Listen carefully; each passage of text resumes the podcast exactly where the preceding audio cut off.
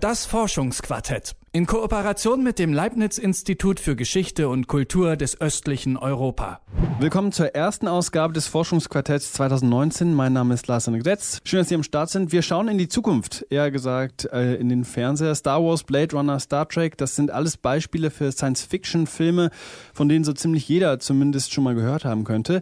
Das sind alles Beispiele für westliche Science Fiction und in der Regel heißt das US-amerikanische Produktion. Im ehemaligen Ostblock gibt es aber auch eine eigene Tradition von Science Fiction Filmen und die haben einige Besonderheiten. Wie genau die aussehen, damit hat sich mein Kollege Lukas Gilbert beschäftigt. Hallo Lukas. Hi Lars. Wie unterscheidet sich denn Science Fiction aus Ost und West? Also erstmal beim Namen. Denn im ehemaligen Ostblock heißt Science Fiction eben nicht Science Fiction. In der DDR zum Beispiel wurde das Ganze utopischer Film genannt. Und in diesem Namen steckt dann auch schon ziemlich viel vom Programm. Denn gerade in den ganzen frühen Filmen, in den frühen Formaten, gibt es so ein sehr idealisiertes Bild von einer sozialistischen, kommunistischen Zukunft, einer utopischen Zukunft. Aber so ein utopisch-kommunistisches oder sozialistisches Motiv, das gibt es ja auch in westlicher Science Fiction. Man denke an Star Trek, da gibt es kein Geld, die arbeiten also nur für den Fortschritt. Es sind friedliche Forschungsmissionen, auf denen sie sich befinden. Also dieses Motiv, das gibt es ja auch im Westen. Das stimmt auf jeden Fall, klar. Im ehemaligen Ostblock ist das Ganze aber eben staatlich verordnet. Das heißt, im Westen gibt es eben auch utopische Ideen, aber auch schon sehr früh zum Beispiel dystopische Filme, sehr dystopische Filme. Außerdem gibt es eben Besonderheiten bei der Darstellung des Sozialismus im ehemaligen Ostblock. Und wie die genau aussehen, das hat mir Maciej Peblinski erklärt. Der promoviert momentan am Leibniz-Institut für Geschichte und Kultur des östlichen Europa zu Science Fiction im Ostblock. Also es gab so Tabus. Man dürfte zum Beispiel nicht über sehr weite Zukunft sprechen. Man durfte nicht über außerirdisch, also man durfte nicht so First Contact Geschichten äh, erzählen. Man könnte schon sagen, dass auch wenn Sozialismus sich als progressive Weltanschauung dargestellt hat, gleichzeitig war der sehr konservativ, was diesen Anthropozentrismus angeht. Und das hat ganz einfach daran gelegen, dass die politische Führung sehr genaue Vorstellungen davon hatte, wie eine sozialistische Zukunft denn auszusehen hat. Und das bezog sich eben auf Menschen und nicht auf Außerirdische. Zumindest waren Außerirdische da nicht so einfach reinzudenken. Jetzt hast du eben schon davon gesprochen, dass sich diese Inhalte auf frühe Formate beziehen. Gibt es da also eine inhaltliche Entwicklung im Osten? Genau, also eine zeitliche Entwicklung, die gibt es auf jeden Fall. Das Ganze, was ich eben beschrieben habe, das bezieht sich auf die 50er Jahre und die 60er Jahre, also die Tauwetterperiode nach dem Tod von Stalin. In den 70er Jahren ändert sich das Ganze dann und Maciej Peplinski hat mir auch nochmal erklärt, wie das dann genau aussah. Die 70er äh, sind anders. In den 70ern gibt es schon Veränderung insgesamt über die Vision, wie sich die jeweiligen Regimes in jeweiligen Ländern auch die äh, Zukunft des Sozialismus vorgestellt haben. Und dann gab es Filme, die so ein bisschen schizophren waren, also immer noch in diesem gewünschten Format die Zukunft gezeigt haben, aber gleichzeitig so kleine, kleine subversive Elemente haben.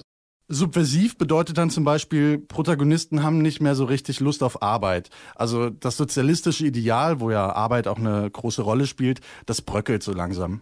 Aber auch in den 70er Jahren gab es ja da weiterhin Zensur. Wie können sich denn dann subversive Elemente quasi in den Film mit einschleichen? Naja, diese Filme sollten vor allem zwei Ansprüche erfüllen. Zum einen waren sie eben didaktisch aufgebaut, zum anderen sollten sie aber auch spannend sein für das Publikum. Und genau bei diesem Moment der Spannung, da mischt sich dann eben dann und wann so ein bisschen Subversion dazu. Gleichzeitig ist es natürlich so, dass sich das Politbüro nicht die Filme selber ausgedacht hat, sondern dass sehr viele Drehbuchautoren an den Filmen gearbeitet haben und am Ende wurde dann über die Filme entschieden, wurden sie nochmal überprüft.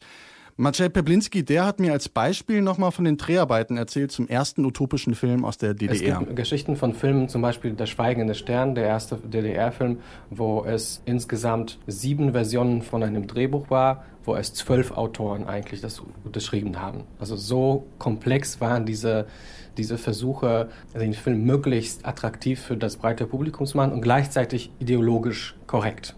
Jetzt haben wir hier bisher viel von den Unterschieden und Eigenarten gesprochen. Wo liegen denn die Gemeinsamkeiten zwischen dem Genre im Osten und im Westen? Also ich meine, es geht um Weltraum und um Zukunft, das haben ja beide schon irgendwie gemein. Klar, das ist auf jeden Fall die offensichtliche Gemeinsamkeit. Und es gibt auch einen großen gemeinsamen Bezugspunkt und das sind eben die Weltraumprogramme, die es ja im Westen und im Osten gibt und die filmisch begleitet werden. Aber ansonsten gibt es eben auch gegenseitige Beeinflussungen, also gerade was den Ton angeht, was Spezialeffekte zum Beispiel angeht.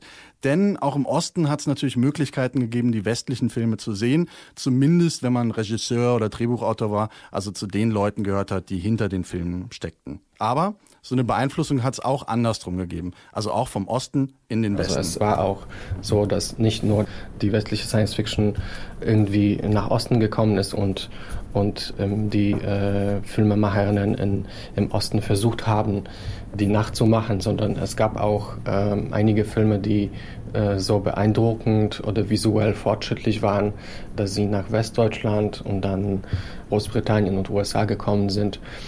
Aber interessanterweise wurden die häufig umgeschnitten, neu vertont und die ideologische Dimension äh, war total anders. Also nicht gerade Zensur, aber eben doch auch Anpassung im Westen. In den 80ern werden die Filme dann immer dystopischer, im Osten und im Westen. Eine Erklärung dafür ist nicht nur die gegenseitige Beeinflussung, sondern auch, dass es so eine allgemeine Sorge vor der Zukunft gibt. Zum Beispiel, was das Thema Ökologie angeht. Und so globale Phänomene wie Ökologie zum Beispiel, die finden sich dann eben im Osten und im Westen in den Filmen wieder. Ich fasse das jetzt mal alles nochmal zusammen. Also die Filme im Westen, die sind thematisch vielfältiger. Im Osten lassen sich die Filme dann in verschiedene Phasen einteilen, die immer auch die politischen Zustände ein bisschen widerspiegeln. Nun hat es ja auch zwischen den Staaten des ehemaligen Ostblocks Unterschiede in politischer oder wirtschaftlicher Natur gegeben. Spiegelt sich das in den Filmen auch wieder? Ja, absolut. Also es gibt diese großen gemeinsamen Motive, aber es gibt auch dort ganz viele Unterschiede. In der DDR zum Beispiel gibt es sehr aufwendige Produktionen. Denn die DEFA, also die ostdeutsche Produktionsfirma, die war einfach sehr gut entwickelt. Es gibt aber auch inhaltlich total spannende Phänomene. Und ich habe Maciej Peblinski mal nach einem persönlichen Favoriten gefragt. Und da ist ihm dann auch direkt eine Produktion aus den Prager Filmstudios Barandow eingefallen. Ikari XB1. Vor allem deswegen ist es interessant, weil er einerseits politisch korrekt ist für die Verhältnisse im Osten, aber gleichzeitig zeigt er die Weltraumreise und die Verhältnisse äh, innerhalb der Besatzung des Schiffes auf eine sehr äh, natürliche, interessante Art und Weise. Also es gibt Langeweile, es gibt Krankheiten, es gibt Liebe, es gibt äh, Unterhaltung. Dazu kommen noch sehr gute Spezialeffekte und der Film ist einfach dann am Ende nicht so didaktisch. Man könnte vielleicht sagen, nicht so langweilig wie die anderen Filme für die heutigen Verhältnisse. Science Fiction aus dem Ostblock, darin steckt immer viel über die politischen und gesellschaftlichen Situationen in den jeweiligen Ländern. Wer Lust bekommen hat, sich genau solche Filme mal im Kino anzuschauen, der kann das zwischen Januar und Mai in Leipzig tun.